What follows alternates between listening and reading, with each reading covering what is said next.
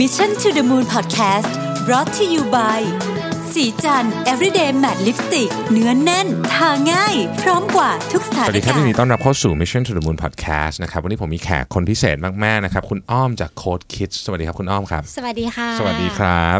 คุณอ้อมเราย้อนกลับไปนิดนึงเนาะ เราเคยคุยกันใน Tech Monday เมื่อสักผมคุยกับคุณแม็กใช่ไหมค่ะแล้วคุณแม็กก็พูดถึง Code Kids เราก็คุยกันว่าเออเนี่ยเรื่อง coding กับเด็กเนี่ยมีความสำคัญมากยังไงนะครับ วันนี้จะบอกว่ามีคนถามเข้ามาเยอะมากหลังจากวันนั้นเนาะแต่เราก็ยังไม่ได้คุยกันสักทีนะว่าเออเขาอยากรู้กันว่าในอนาคตเนี่ยลูกหรือว่า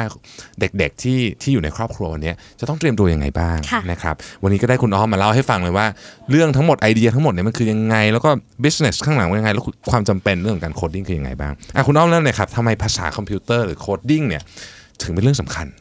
ก็จริงๆ ต้องบอกก่อนว่าเอ่อในในโลกปัจจุบันเนี่ยเราหนีไม่พ้นครัแล้บวเรื่องของเทคโนโลยีใช่ไหมคะแล้วก็ถ้าเท้าความไปเมื่อ 3-4 ปีที่แล้วอะค่ะ เกิดเหตุการณ์หนึ่งก็คือว่าแชมป์โลกโกะอ่านะคะแชมป์โลกโกะเนี่ยที่เขาฝึกซ้อมระดับโลกเลยค่ะ มาประมาณ 3-4 ปีแล้วเนี่ย สิ่งที่เกิดขึ้นคือหุ่นยนต์ชนะแชมป์โลกโกะ จำได้เป็นข่าวใหญ่เลย ข่าวใหญ่มากใช่และนั่นคือจุดเริ่มต้นที่ทำให้ประเทศจีนนะคะ ได้บังคับให้เด็กเรียน coding เมื่อ 3-4 ปีที่แล้วอ๋ออ่านะคะแล้วปีที่แล้วจีนก็พัฒนาหลักสูตรให้เด็กเรียน AI ชั้นมัธยมอืมอ่าและปีนี้จีนนะคะก็ได้อ่าบังคับให้เด็กเรียนเรื่อง finance เพื่อ ฝึกให้เด็กเป็น young entrepreneur อื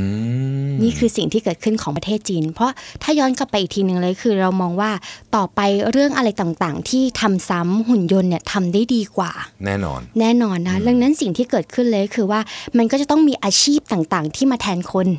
ใช่อืมอะไรที่ทำซ้ำอะไรที่รู้สึกว่าต้องการความแม่นยำมาก ๆ หุ่นยนต์ทำงานแทน ดังนั้นในปีหน้าปี 2020อะค่ะ อาชีพ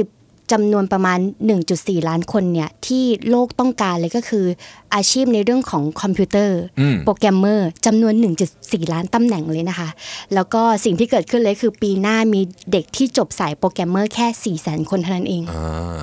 นี่คือสิ่งที่เกิดขึ้นว่า coding สำคัญมาก ๆ ที่จะต้องเรียนอืมอ่าสถานการณ์จริงเลยตอนนี้ก็คือว่าเราจะมีปัญหาเรื่องการหาโปรแกรมเมอร์เยอะมากในประเทศไทยนี้นะครับทุกคนที่ทำอยู่เอ่อก็จะรู้ว่าโอ้โหปวดหัวมากนะฮะค่ะ dev dev อะไรเนี่ยหายากยากแพค่ะงยากด้วยแล้วก็โอ้ยเยอะเราต้องไปใช้เวียดนงเวียดนามเหมือนกันตอนนี้นะฮะเอา outsource ข้างนอก outsource กันไปไกลเลยทีเดียวค่ะทีนี้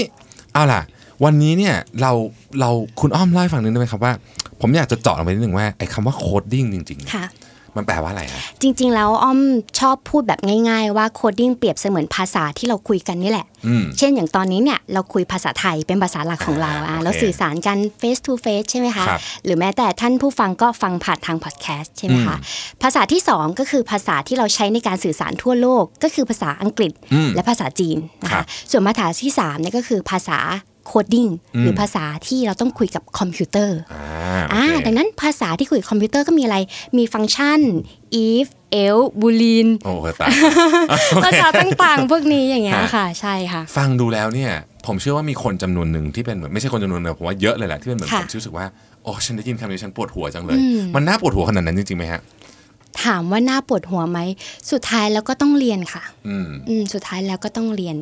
สุดท้ายแล้วก็ต้องเข้าใจอืม แต่ว่าถ้าเด็กเริ่มเรียนได้เร็วเขาจะไปได้เร็วกว่ามากอ่าคือมันเหมือนภาษาธรรมดาภาษาอื่นนี่แหละใช่ที่ใช่ยิ่งเรียนเร็วก็จะๆไปง่ายกว่า เปรียบเสมือนเราคุยภาษาเยอรมัน เราก็ต้องเรียนเหมือนภาษาอังกฤษเราต้องเรียน A ถึง Z ภาษาไทยต้องเรียนกอไก่ถึงฮอนกฮูกภาษาคอมพิวเตอร์ก็เหมือนกันค่ะ ต้องฝึกภาษาพื้นฐานก่อน ทีนี้อายุเท่าไหร่ดีฮะควรจะเริ่มเรียนได้ละ จริง ๆ อ้อมขอแบ่งออกเป็น 2 ส่วน ถ้าเรียน coding เพื่อแบบฝึกคอมพิวเตอร์เลยเขียนโปรแกรมเลยต้อง 7 ปีขึ้นไปค่ะ เนื่องจากด้วยความที่อ้อมศึกษาเรื่องจิตวิทยาโครงสร้างสมองเด็กอยู่แล้วอืมดังนั้นกล้ามเนื้อมัดเล็กพวกเนี้ยค่ะ นิ้วมือเนี่ยเขาต้องฝึก จาก 7 ปีขึ้นไปก่อนอืมที่จะจับคอมพิวเตอร์เพื่อวัดเรื่องของสติและสมาธิที่เขาจดจ่อกับคอมพิวเตอร์ได้อืมดังนั้นอ้อมมักจะแนะนำกับผู้ปกครองว่าถ้าอายุยังไม่ถึงเนี่ยอย่าเพิ่งให้น้องเรียนเขียนโปรแกรมนะคะ แต่ว่าฝึกได้ผ่านพวก logic หรือว่าแอปพลิเคชันที่ไม่เกินวันละ 30 นาทีก็พออืมแต่อันนี้คือในเรื่องของการเขียนโปรแกรม แต่ถ้าฝึกเรื่องของการคิดเป็นระบบ เราสามารถฝึกได้ตั้งแต่ 4 ปีขึ้นไปอืมอ่าค่ะ คือคอมพิวเตอร์เนี่ยมี logic มาก ๆ ถูกไหมฮะ คอมพิวเตอร์ทั้งหมดเนี่ย drive โดย logic อย่างต้องบอกว่าเป็นลอจิก m มชชีนค่ะเนาะค่ะเราก็ต้องคุยกับเขาเพราะด้วยความที่เราต้องเข้าใจ logic ของคอมพิวเตอร์ด้วยเข้าใจถูกไหมใช่ฮะค่ะใช่ทีนี้ย้อนกลับไปนิดหนึ่งก่อนที่จะผมอาจจะข้ามคำถามไปมาเล็กน้อยได้นะค่ะคุณอ้อมไม่เป็นไรออภัยทำไมถึงเกิด Code Kids ซึ่งแล้วเราทำอะไรบ้างฮะตอนเนี้ยอืมจริง ๆ แล้ว Code Kids อะค่ะเป็นสตาร์ทอัพ ที่บวกกับเป็น SME ด้วยนะคะ เราเนี่ยอยู่ในสังคม EdTech ค่ะ ก็คือ Education Technology ที่เราจะผลักดันทางด้านการศึกษาเนี่ยให้สอดคล้องกับเทคโนโลยีที่จะเกิดขึ้นในอนาคตอืมดังนั้น Code Kids เนี่ยค่ะเป็นแน่นอนแหละเราสอนเด็กเขียนโปรแกรม แต่จริงๆแล้วเรามี 2 บริษัท บริษัทหนึ่งเนี่ยเป็นสอบเป็นสร้างแพลตฟอร์มที่จะสอนให้เขียนโปรแกรมแบบง่าย ก็จะสามารถเรียนได้ตั้งแต่มัธยมต้น มัธยมปลายมหาลัย แล้วก็ผู้เอ่อ คนที่ทำงานอย่างเนี่ยค่ะ แต่ของอ้อมเนี่ยรับหน้าที่เป็นเด็ก Code Kids เด็กอ่านะคะโอเคดังนั้นเราก็จะมีหลักสูตรมีหนังสือ แล้วก็มีแพลตฟอร์มต่างๆ ที่สอนเด็กเล็กด้วย โอเค ก็คือค่ะเจ็ดขวบขึ้นไปดีก็จะกว่ามาเริ่มใช้ service ของที่นี่ได้ใช่ค่ะนะครับใช่คุณพ่อค่ะคุณแม่ที่อยากให้ลูกเข้าใจเรื่องนี้ ก็เดี๋ยวเดี๋ยวเราจะคุยกันไปเรื่อยได้ค่ะๆนะครับทีนี้เวลาเด็กๆเรียน coding เนี่ยนะค่ะโอเคละนอกจากเข้าใจเราต้องเขียนโค้ดเป็นแน่ๆเนี่ยในทางอื่นเนี่ยคุณอ้อมคิดว่าเด็ก ๆ ได้อะไรบ้างจากการโอ้เรียนเยอะมากนะคะ ถ้าในเรื่องของเขียนโปรแกรมเนี่ยเราจะได้ในเรื่องของคณิตศาสตร์ อย่างตัวทางทีม Code Kids เองไปสอนในนานาชาติ ปกติแล้วนานาชาติเนี่ยเขาจะเก่ง soft skill มากอืมอืมอ่าอืมแบบว่าใช่ใช่ทะลุปุโปรงมาก แต่เขาอาจจะต้องพัฒนาเรื่องของ logic หรือหรือคณิตศาสตร์ พอเขาใช้เครื่องมือของเราเนี่ยเขาสามารถที่จะคิดเลขได้เร็วขึ้นอืมอ่าอย่างเงี้ยค่ะ หรือเด็กไทยที่ยังไม่ค่อยพูดภาษาอังกฤษหรือว่าสื่อสารยาก การเรียนเขียน coding ก็จะได้ทักษะเรื่องของการใช้ภาษาอังกฤษอืม แต่อีกสิ่งที่สำคัญในเรื่องของการคิดเป็นระบบ หรือ computational thinking ซึ่งอันเนี้ยสำคัญมาก ๆ ก็คือ ถ้าน้องไม่ชอบเรียนเขียนโปรแกรม น้องจะได้ logic พวกนี้ ซึ่ง logic พวกนี้เนี่ยแบ่งออกเป็น 4 ส่วนด้วยกัน ส่วนแรกคือในเรื่องของการ แยกปัญหาออกมาอืมอ่านะคะแยกปัญหาออกมา decomposition นะคะแยคกรับปัญหาออกมาว่าปัญหาเรามีอะไรบ้างจากก้อนใหญ่ ๆ แบ่งออกมาเป็นข้อๆย่อยๆเนี่ยค่ะแล้วค่อยไปสู่ข้อที่ 2 ก็คือว่าถ้าเรามีปัญหาแล้วเนี่ยเราจะวางจัดการมันยังไง นั่นคือ pattern อ่า pattern เราก็จะมองว่าอ๋อปัญหาข้อทีหนึ่1 กับข้อที่ 2 มันสอดคล้องกันเราทำร่วมกันได้ หรือข้อที่ 3 กับข้อทีสี่4เนี่ยข้อที่3เนี่ยใหญ่กว่าข้อทีสี่4นะให้ความสำให้ความสำคัญมากกว่า และไปสู่ข้ออีกถัดไปก็คือในเรื่องของ abstract คือการจินตนาการ อย่างเรารู้ว่าโหปัญหาเราเยอะมากมายเลยเราแยกออกมาเป็นข้อๆแล้วเนี่ย เราลองจินตนาการดูซิว่า ถ้าเราแก้ปัญหานี้แล้วเนี่ยมันจะเกิด action อะไรขึ้นบ้างอืมถ้าเราแก้ปัญหาเรื่องนี้แล้วเนี่ยถ้าเราทำยังไงให้มันประสบความสำเร็จเราจะต้องวางแผนแบบไหนบ้าง และข้อสุดท้ายคือเรื่องของ algorithm design ค่ะ ว่าพอเราจินตนาการแล้วเนี่ยเราลองเขียนโฟล์ชาร์ตออกมาว่า ถ้าเราทำแล้วสำเร็จไหมสำเร็จแล้วติ๊กถูก ถ้าไม่สำเร็จก็ลองมาร์กไว้ก่อน แล้วค่อยทำข้อต่อไป อันนี้คือส่วนที่สำคัญที่สุดในเรื่องของการเขียนโปรแกรม จริง ๆ นี่ไม่ใช่นี่ไม่ใช่เฉพาะเอ่อการแก้ปัญหาของการเขียนโปรแกรมแต่มันเป็นการแก้ปัญหาชีวิตเลยนะถูกต้องปัญหาชีวิตเราก็จะต้องถ้าใครถูกต้องแก้ปัญหาค่ะชีวิตแบบนี้ จะรู้สึกว่าทุกเรื่องเนี่ยสามารถมีทางออกได้ใช่ใช่ไหมค่ะฮะมันเหมือนกับวิธีคิดในการหรือแม้แต่การทำ strategy ยากๆ ขององค์กร ก็ถูกจะใช้ค่ะวิธีหลักการแบบนี้เลย นะค่ะฮะโค้ชคิดก็ใช้อันนี้อืมโค้ชคิดใช้อันนี้ทุกอย่างไม่ว่าจะเป็นเรื่องของการบริหารองค์กร การทำงานเป็นทีม การออกแบบหลักสูตร การพูดคุยกับผู้ปกครองหรือการสอนเด็กก็ต้องใช้พวกนี้ด้วย อืมที่พื้นฐานของค่ะน้องๆที่มาเรียนเนี่ยค่ะต้องต้องเป็นไงบ้างครับต้องรู้อะไรมาก่อนถึงจะ ถึงจะเรียนได้ฮะจริง ๆ แล้วอ้อมมี checklist ส่วนตัวที่อ้อมจะคุยกับทีมงานเสมออะค่ะซึ่งอ้อมแบ่ง checklist ออกมาเป็น 2 กลุ่มใหญ่ ๆ นะคะกลุ่มแรกก็คือในเรื่องของพื้นฐานก่อน พื้นฐานในที่นี้เนี่ยอ้อมมองว่า 1 พื้นฐานโครงสร้างสมองเด็ก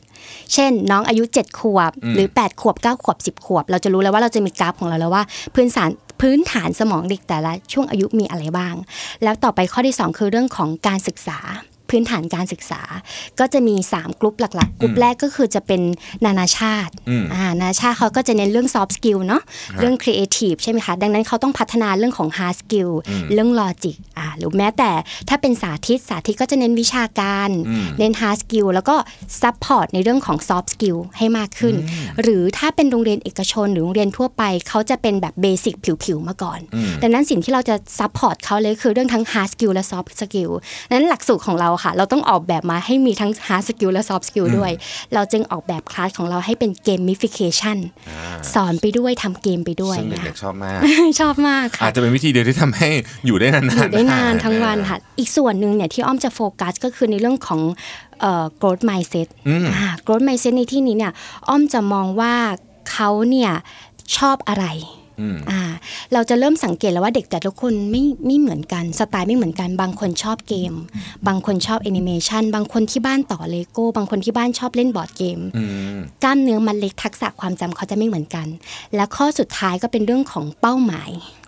เป้าหมายเนี่ยอ้อมจะต้องถามกับผู้ปกครองแล้วก็เด็กค่ะว่าเป้าหมายที่จะมาเรียนเนี่ยเพื่ออะไร ต้องบอกก่อนว่าผู้ปกครองส่วนใหญ่เนี่ยอ้อมจะสัมภาษณ์เองทุกคน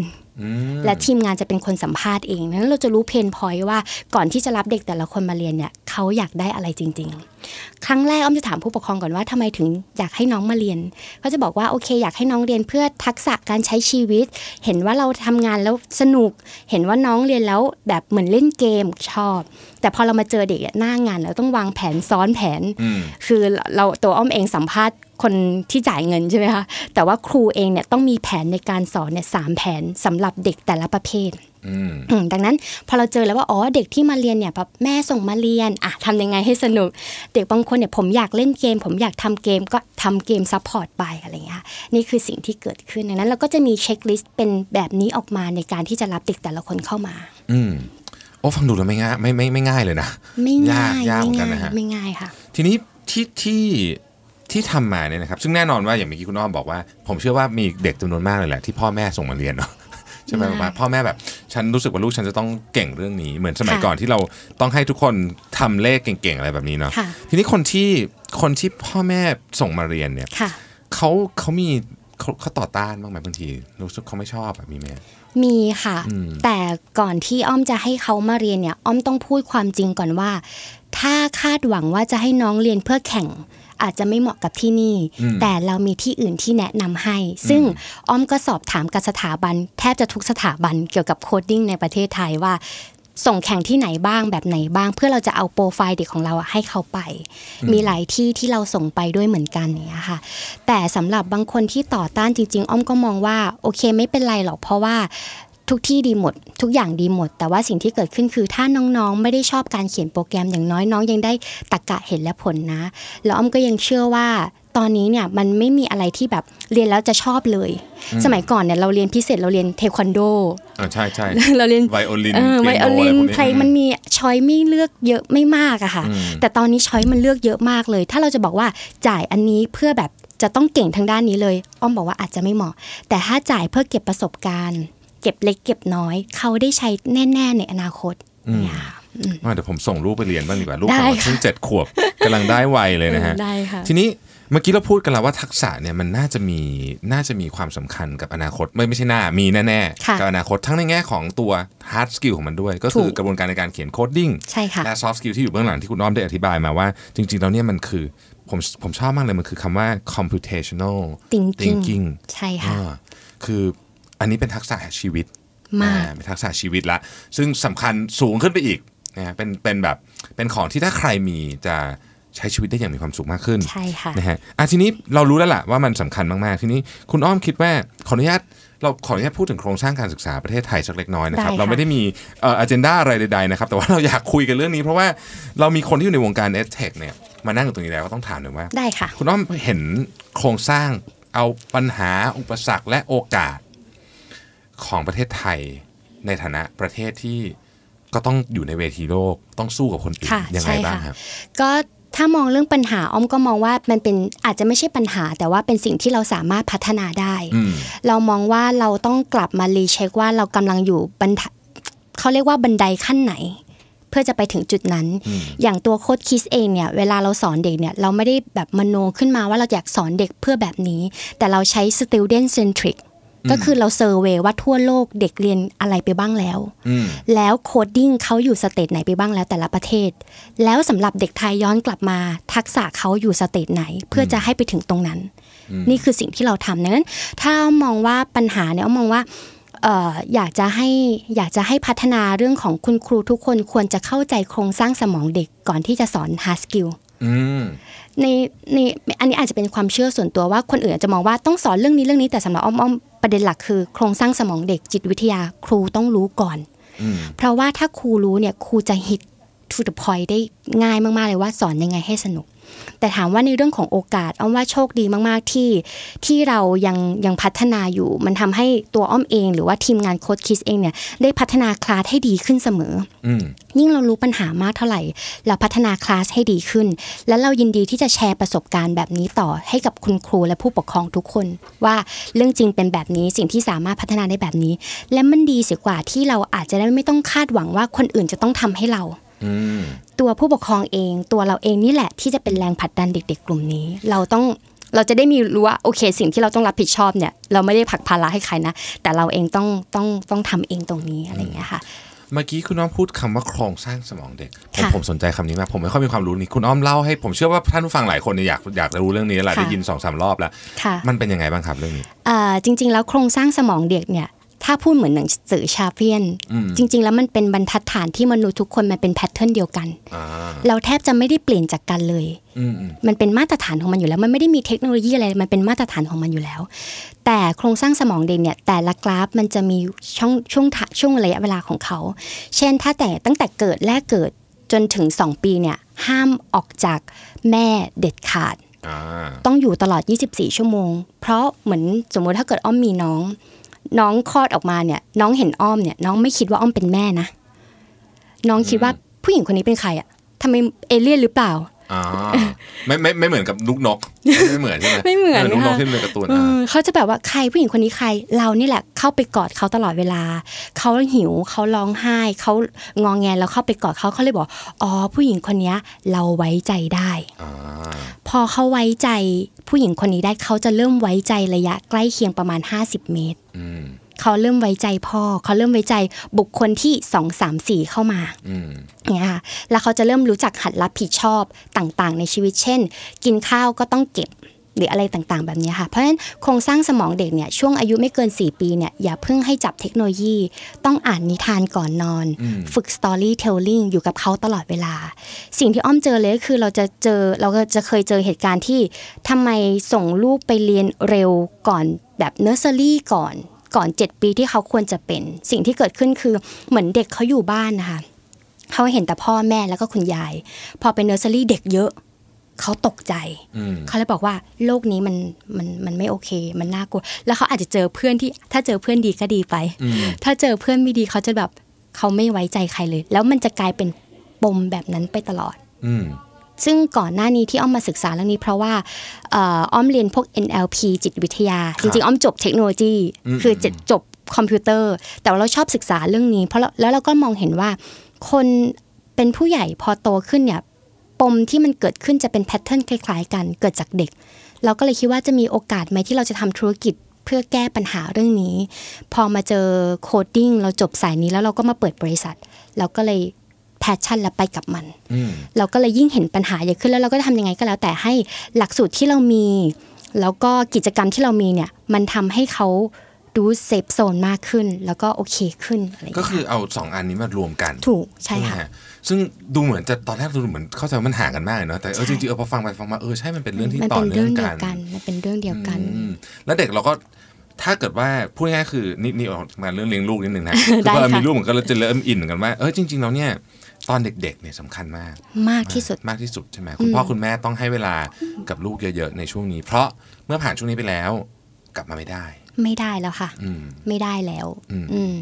เคยมีผู้ปกครองอะค่ะ เอาน้องมาฝากประมาณตอนนั้นตอนอายุ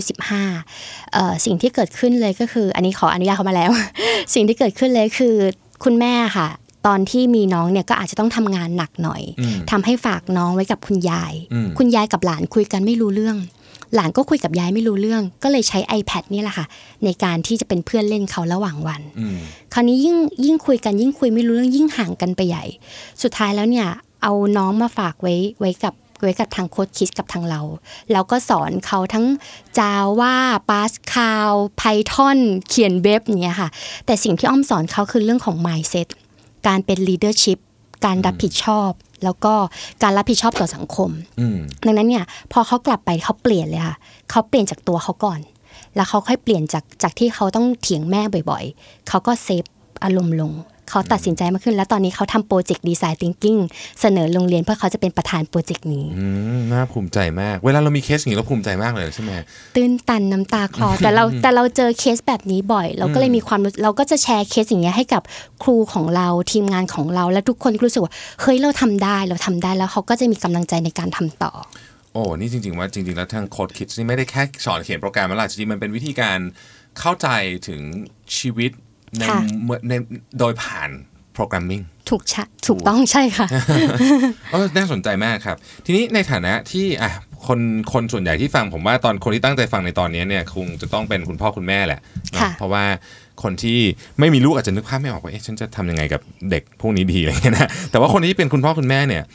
ต้องอะลูกไปอ่าต้องเรียนนู่นเรียนนี่เราก็เข้าใจแต่ตัวเราเองเนี่ยเราควรจะปรับปรุง ความคิดหรือ mindset วันที่คุณอ้อมเห็นมาคุณน้องคือพ่อแม่เด็กเยอะ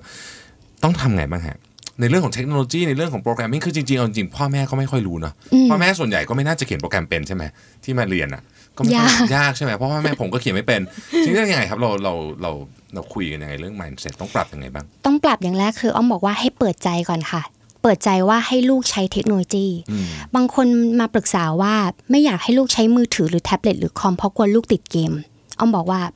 อืมก็ดีนะ แต่จะดีกว่าให้เขาเนี่ยได้ลองใช้ เพราะเขาต้องมีสังคม เขาต้องมีเรื่องไปคุยกับเพื่อน ว่าช่อง YouTube อันเนี้ยมันดี เกมอันเนี้ยมันสนุกเหมือนหนังสือชาเวียน มันต้องมีสังคมมา ไม่งั้นเขาจะกลายเป็นเหมือนหลงฝูง เขาต้องมีเรื่องคุยกับเพื่อนนั้นต้องเปิดใจก่อน วิธีการเปิดใจคือให้เขาเล่นเทคโนโลยีไป แต่ว่ามีขอบเขตว่าให้เล่นวันละเท่าไหร่อืมเขาจะเล่นได้ก็ต่อเมื่อเขาต้องทำอะไรเสร็จก่อนอืมนะคะอย่างเช่นเวลาอ้อมจะบอก น้องๆทีมงานหรือว่านักเรียนในคลาสบอกว่า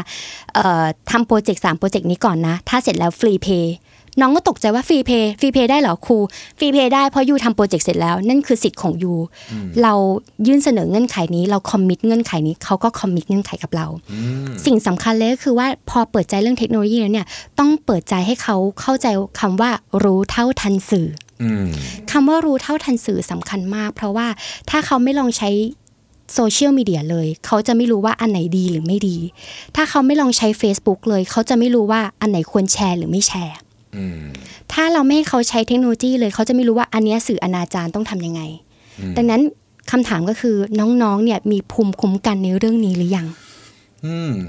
เป็นประเด็นที่น่าสนใจใช่มากถ้าเขาไม่มีภูมิกันภูมิภูมิกันในเรื่องนี้ เขาต้องฝึกเรื่อง coding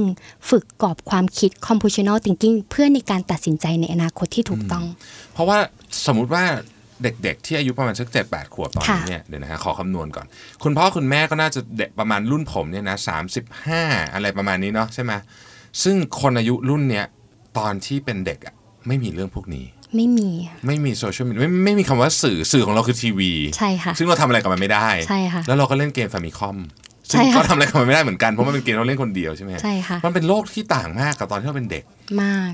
คุณพ่อคุณแม่ก็คงกลัวเหมือนกันเนาะเพราะนึกภาพตัวเองไม่ออกพอเราเอาตัวเองไปใส่ในในกรอบของความเป็นเด็กไม่ออกเราก็นึกไม่ออกว่าแต่ก่อนฉันเล่นโดดยางแล้วตอนนี้มันกลายเป็นอะไรไปแล้วใช่มาไหมเก็บอะไรอย่างเงี้ยค่ะอืมอืมคือทุกคนก็จะเล่นตลกเรื่องนี้อยู่แต่ความเป็นจริงเนี่ยโลกมันเปลี่ยนไปเยอะมากแล้วค่ะแต่พ่อแม่เนาะค่ะ พ่อแม่อะทำใจยากจังอืมคุณอ้อมมีคำแนะนำไหมอ้อมบอกว่าต้องเปิดใจค่ะอืมให้เล่นเลย เขาต้องมีเรื่องคุยกับเพื่อนอืมแล้วก็เราเอาง่ายๆ ถ้าอ้อมพูดตรงๆคือ มันมีเว็บพนันต่างๆ เราหนีไม่พ้นค่ะ ลูกเราก็หนีไม่พ้น สื่ออนาจารต่างลูกเราก็หนีไม่พ้น มีภูมิคุ้มกันแล้วยัง แล้วภูมิคุ้มกันอันที่นี้คืออะไรอืมอ้อมก็ต้องมาแยกแยะว่า โอเค เรื่องแบบนี้ ถ้ายกตัวอย่างสถานการณ์อย่างเช่นเอ่ออ้อมเปิดคลาส YouTube สอนเด็กใช่ไหมคะ เด็กก็จะแบบโอ้เป็นแบบสายสตาร์หน่อยอะมีแบบช่องช่องของตัวเองเออช่องของตัวเองมีไอดอลในดวงใจมันคำหยาบมันรุนแรงมากเลยครูผมชอบมากๆเลยแบบเนี้ยอะโอเค เราพูดคำหยาบได้ไหมพูดได้ ถามครูครูว่าพูดได้นะ แต่สำคัญว่าพูดกับใครและสถานการณ์ไหนอืมเขาเรียกว่ากาลเทศะ อืมอ้อมต้องยกสถานการณ์ขึ้นมาว่าคำหยาบในห้องเรียนพูดได้ไหม พูดไม่ได้ ถูกต้องคำหยาบพูดกับเพื่อนได้ไหม พูดได้ ถูกต้องคำหยาบพูดในช่องในคลิปของเราได้ไหม เขาก็เงียบ แล้วบางคนก็ยกมือบอกว่า พูดได้แต่ต้องเซ็นเซอร์อืมเขาจะมีโซลูชันของเขาเองค่ะ เพราะฉะนั้นแล้วสิ่งที่เกิดขึ้นคือจะมีผู้ปกครองคุยกับอ้อมเยอะมากว่า กลัวลูกติดเกม ไม่อยากให้ลูกแบบช่องมันหยาบคายเหลือเกินอะ เราเองเป็นผู้ปกครองเราก็เคยหยาบคายอืมถูกแต่เราแค่หยาบคายกับใครและสถานการณ์ไหนอืมเด็กก็เหมือนกัน เด็กก็เหมือนกันค่ะ คือในความเป็นจริงแล้วเราก็ไม่สามารถจะตามไปดูเขาได้ตลอดเวลาหรอกต่อให้ใช่ค่ะตามก็ไม่ได้อยู่ดีเขาก็ไม่ยอมอยู่แล้วเราต้องเราเราต้องวางตัวเองให้เป็นเพื่อนค่ะอืมเพราะถ้าเกิดเราไม่วางตัวเองให้เป็นเพื่อนเขาเนี่ยเขาจะไม่อยากคุยกับเราใช่แล้วเขาก็จะคุยกับเพื่อนเขา อันนี้คือจากประสบการณ์ของอ้อมเองคือ แม่อ้อมก็วางตัวเองเป็นเพื่อนตลอด เรามีอะไรเราก็คุยกับแม่ตลอด เราเลยมีความรู้สึกว่ามันคือจุดเซฟโซนเนี่ยที่สุดเนี่ยก็คือต้องติดอาวุธทางความคิดให้กับลูกแหละ ใช่ เพราะว่าเราไม่สามารถจะไปปกป้องเขาได้ตลอดนานเวลาแค่หนไม่ได้อืมโดยเฉพาะถ้าเกิดเราไม่อยู่แล้ว เราอุบัติเหตุเราเราจากเขาไป เขาจะอยู่บนโลกนี้ยังไงถ้าไม่มีเราเพ เพราะฉะนั้นชุดความคิดพวกนี้เนี่ย Code Kids ก็พยายามจะใส่เข้าไปในเด็กใช่ผมดูแล้วค่ะคุณอ้อมมี passion เรื่องนี้มากค่ะเรา เราไม่ต้องห่วงเลยใครอยากส่งลูกมาที่นี่เนี่ย รับรองสบายแน่นอนนะฮะผมเองเดี๋ยวก็จะต้องไปคุยกับลูกหน่อยว่าลูกลองไปสักหน่อยไหมนะเพิ่งเจ็ดขวบพอดีนะฮะได้ทีนี้อะทั้งหมดเนี่ยเราเข้าใจแล้วความสำคัญของเทคโนโลยีค่ะนะครับ coding คืออะไรค่ะ coding ในอนาคตจะเป็นยังไง เทคค่ะโนโลยีในอนาคตที่จะมาส่งผลกระทบต่อค่ะชีวิตของลูกเราเป็นยังไง สุดท้ายเนี่ยอยากคุณอ้อมฝากนิดหนึ่งว่า จริง ๆ แล้วเนี่ยเรื่องราวทั้งหมด เบื้องหลัง Code Kids เบื้องหลังอนาคตของประเทศไทย เบื้องหลังเด็ก generation นี้ ซึ่งจะเป็นอนาคตของโลกเราต่อไปค่ะมาดูแลพวกเราด้วยเนี่ยค่ะคุณอ้อมเห็นอะไรบ้างฮะในจินตนาการตอนนี้อืมแรงมากค่ะ อันแรกก็เลยก็คือว่าคน Gen X จะจะด้อยที่สุดอืมนิยามแบบนี้ เพราะคนเจนเอ่อคน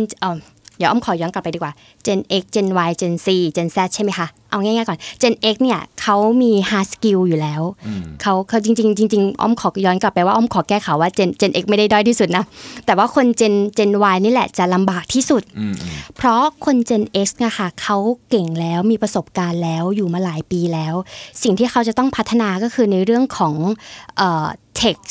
startup ต่างๆ หรือการ transform อืมอืมซึ่งมันง่ายมาก เหมือนเราทำ digital marketing เราเก่งออฟไลน์มาก แค่เรารู้เรื่องออนไลน์แป๊บเดียวแล้วก็สามารถ plug in และไปต่อได้อืมอืม Gen Z เกิดมาพร้อมกับเทคโนโลยี เกิดมาพร้อมกับ Native iPad เลยอืมอืมมีทุกอย่างเลย พิมพ์เร็วมากพวกนี้พิมพ์เร็วมาก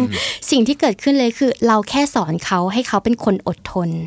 อ่าสอนเรื่องสตาร์ทอัพสอนเรื่องอะไรต่างๆ สอนเรื่องกรอบความคิดสอนเรื่องความอดทนอะเขาจะอยู่ได้ แต่ Gen Y ที่อยู่ตรงกลางเนี่ยค่ะ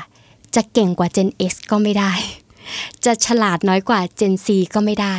คนตรงกลางนี่แหละต้องพัฒนามากที่สุดอืมดังนั้นการพัฒนามันก็มีหลายรูปแบบอย่างเช่น ถ้าพูดในเรื่องของอนาคต สิ่งที่มันจะเกิดขึ้นเลยก็คือว่า ถ้าพูดถึงเรื่องของอาชีพ อย่างเช่น ธุรกิจ business ต่างๆ เราหนีไม่พ้นเทคโนโลยี business เนี่ยเราจะยกตัวอย่างว่าเขาอาจจะต้อง ใช้พวกบล็อกเชนมากขึ้นในการทำสัญญาต่างๆนะคะหรือแม้แต่ฝั่ง marketing ก็ใช้ big data ในการวิเคราะห์ หา product line ใหม่อืมแบ่งกลุ่ม segment ลูกค้าทำ CRM ยังไงให้ดีขึ้นอย่างเงี้ยค่ะหรือแม้แต่ถ้าฝั่งของโลจิสติกอ่าส่งสินค้ายังไงให้มากที่สุด ประหยัดน้ำมันให้น้อยที่สุด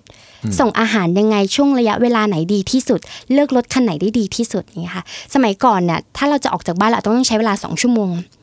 ยืนรอบนรถเมล์หรือว่าจะต้องทำอะไรต่างๆ ต่อแล้วหลังจากนั้นเนี่ยเราก็ใช้ GPS ในการดูว่ารถติดหรือเปล่า แต่ตอนนี้เนี่ยเราแค่เรียกรถโดยสารมารับหน้าบ้านก็ได้เราไม่แล้วต้องรู้ด้วยซ้ำว่าไปทางไหน ใช่ถูกต้องนะคะ หรือแม้แต่ฝั่งของพนักงานประจำตอนนี้เนี่ยพนักงานประจำต้องบอกก่อนว่าเออเรามักจะคิดว่า AI เนี่ยจะมาแย่งงานเรา จริง ๆ แล้วไม่ใช่หรอกค่ะ AI เนี่ยจะหางานใหม่สำหรับคนที่พร้อมเท่านั้น อืมโอ้ผมชอบคำนิยามนี้เนาะ ใช่หางานใหม่สำหรับคนที่พร้อมเท่านั้นใช่ค่ะคน generation Y เนี่ยนะฮะตอนนี้คืออายุเดี๋ยวนะผมขอ25ถึง39 ถูกไหมใช่ค่ะอ่าโอเค ซึ่งก็เป็นแกลบที่ค่อนข้างกว้างมากนะใช่ค่ะคนที่ไปทางไปทางเซนแซหน่อยก็จะอาจจะสบายนิดนึงใช่ค่ะไอ้ช่วงที่มาทางไกลมาทาง Gen X เนี่ยก็อาจจะต้องเหนื่อยหน่อย ใช่ค่ะนะฮะผมก็เป็น generation ข้ามเนี้ย X Y แถวๆเนี้ยนะข้ามค่ะยกยกสุดท้ายสุดท้ายก็รู้สึกเป็นห่วงตัวเองเหมือนกันนะในความเป็นจริงใช่ว่าแบบใช่ค่ะเออบางทีเราไปดูเรื่องเทคโนโลยีเราก็แบบ มันก็ยากเหมือนกันสำหรับเราอะเพราะเราเกิดมาในยุคอนาล็อกจริงๆอะเราเกิดมาค่ะในยุค cassette tape ยังมีอยู่อะไรแบบเนี้ยค่ะเรายังถ่ายรูปกล้องฟิล์มอยู่ใช่ค่ะทันอยู่อะไรเงี้ยฮะคืออันนี้ผมว่ามันเป็นความท้าทายกับกับคนในเจเนอเรชันนี้ X Y ชุดเนี้ยยากจริงยากเพราะฉะนั้นถ้ารู้ว่ายากต้องรีบเริ่มทำแน่นอนค่ะ มันมันเลยต้องต้องทำให้อ้อมได้เข้ามาศึกษาเรื่องกฎของกฎ 20 ชั่วโมงอ่าอ่า ค่ะ ถ้าเราจำได้เลยคือจริงๆอ้อมเป็นคนชอบอ่านหนังสือมากแล้วชอบพัฒนาตัวเองมากอะไรอย่างเงี้ยค่ะ สิ่งที่เกิดขึ้นเลยก็คือว่าเรามักจะคิดว่ากฎ10เอ่อเราจะต้องประสบความสำเร็จในเรื่องนั้นๆ ได้เราต้องใช้กฎ1 0,000 ชั่วโมง ซึ่งเปรียบเทียบแล้วเนี่ย8ชั่วโมงที่เหลือจากการกินข้าวนอนหลับทำงานมันเหลือ 8 ชั่วโมง เราต้องใช้ระยะเวลา 10 กว่าปีในการจะพัฒนาตัวเองณตอนนั้น แต่มันจะดีกว่าไหมที่มันมีงานวิจัยจากหนังสือ กฎ 20 ชั่วโมงแรกใช่ไหมคะที่เขาบอกว่าเราสามารถเก่งทางด้านนั้นได้นะ แค่แบ่งเวลา 20 ชั่วโมงในเรื่องนั้นๆ เราสามารถเป็นผู้เชี่ยวชาญในเรื่องนั้นๆ ได้ค่ะ แค่ 20 ชั่วโมง เราสะสมมุติว่าเรานอน 8 ชั่วโมงทำงาน 8 ชั่วโมงเราเหลือเวลา 8 ชั่วโมง 8 ชั่วโมงนี้หักไปจากกินข้าว 3 มื้อ 3 ชั่วโมงเหลือ 5 ชั่วโมง 5 ชั่วโมงก็คือเดินทางไปกลับทำงาน 2 ชั่วโมงเหรือ 3 ชั่วโมง 3 ชั่วโมงต่อวันเราแบ่งเป็น 20 วันอ่าแล้วเราศึกษาชั่วโมงละเรื่อง วันหนึ่งเราได้ 3 เรื่องแล้วนะแล้วติดต่อ 20 วันเราจะกลายเป็นคนเชี่ยวชาญทางด้านนั้น 3 เรื่องภายใน 20 วันเท่านั้นเองโอ้โหสุดยอดมากครับโอ้วันนี้เราคุยกันเพลินมากเลยนะฮะค่ะสุดท้ายแล้วคุณอ้อมแล้วอยาก ทำความรู้จักโค้ดคิดอยากส่งลูกไปเรียนติดต่อที่ไหนได้บ้างครับ จริง ๆ สามารถเข้าไปที่เพจ Facebook ก็ได้ค่ะ Code Kids Learning with Coding เพราะทุกการเรียนรู้สามารถโคดดิ้งได้นะคะ จริง ๆ แล้วเราเราเราเราต้องขอบคุณกระทรวงศึกษาธิการมาก ๆ ที่ได้ออกแบบหลักสูตรวิทยาการคำนวณ ขึ้นมาแทนกพออ่าถ้าพูดเรื่องกพอก็คือการงานพื้นฐานอาชีพสมัยก่อนเราเจอโอ้เย็บชื่อปักคุณจังเลยอะเย็บปักถักร้อยใช่ไหมคะตอนนี้เขาคือบรรจุวิทยาการคำนวณขึ้นมาก็คือ บังคับให้เรียนตั้งแต่ป .1 ถึงม .6 แล้วอ๋อบังคับแล้วใช่ไหมฮะบังคับแล้วอ๋อโอเคแต่ว่าปีที่แล้วเนี่ยคือเขาเริ่มป .1 ป .4 ม .1 ม .4 ปีนี้คือป .2 ป .5 ม .2 ม .5 ปีหน้าคือป .3 ป .6 ม .3 มอ่า .6 จนครบ จนครบอ้อมเชื่อว่าน่าจะมี entrance แน่นอนอืมน่าจะมีแน่นอนนะคะโคดดิ้งใช่ค่ะ แล้วก็เป็นแน่นอนก็น่าจะมีเนาะ ก็ควรจะมีควรจะควรจะต้องมีถูกนะคะดังนั้นสิ่งที่เกิดขึ้นคือเราก็ได้เห็นว่าคุณครูหลาย ๆ คนก็เริ่มพัฒนาตัวเองดีมากมีคน inbox มาเยอะมาก ยิ่งทำให้ Code Kids เองเนี่ยแหละค่ะ ต้องยิ่งพัฒนาเรื่องนี้ เราเลยทำพวกโปรเจกต์ที่เฉลยมาประมาณ 400 กว่าโปรเจกต์แจกคุณครู นะสามารถเข้าไปดูใน Scratch แล้วก็ Code Kids Thailand ได้นะคะ หรือเราทำหนังสือเพื่อตอบคำถามผู้ปกครองและคุณครูออกมานะคะ แล้วก็เราทำหลักสูตร เราทำไลฟ์เราทำออนไลน์ออฟไลน์ต่างๆ เพื่ออันเนี้ยจะส่งถึงกับคุณครูให้มากที่สุดเนี่ยค่ะ ดังนั้นเราก็ไม่ได้แค่จะช่วยเด็กอย่างเดียว เราก็ช่วยผู้ปกครองในเรื่องของการให้ความรู้ผ่านผ่านโซเชียลมีเดียของเรา แล้วเราก็ยังช่วยเหลือคุณครู ทำ coding ต่างๆ เพื่อให้ครูสอนเด็กได้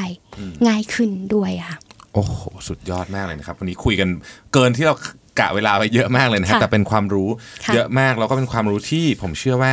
ไม่ว่าคุณจะมีลูกหรือไม่มีลูกคุณต้องฟังเรื่องนี้ไว้เลยนะครับใช่ค่ะขอบคุณคุณอ้อมจาก Code Kids มากๆค่ะนะครับที่ให้ความรู้กับเราในวันนี้ ขอบคุณนะสค่ะวัสดีนะครับคุณอ้อมสวัสดีค่ะขอบคุณค่ะรับสัสิเพราะความสดใสมีได้ทุกวัน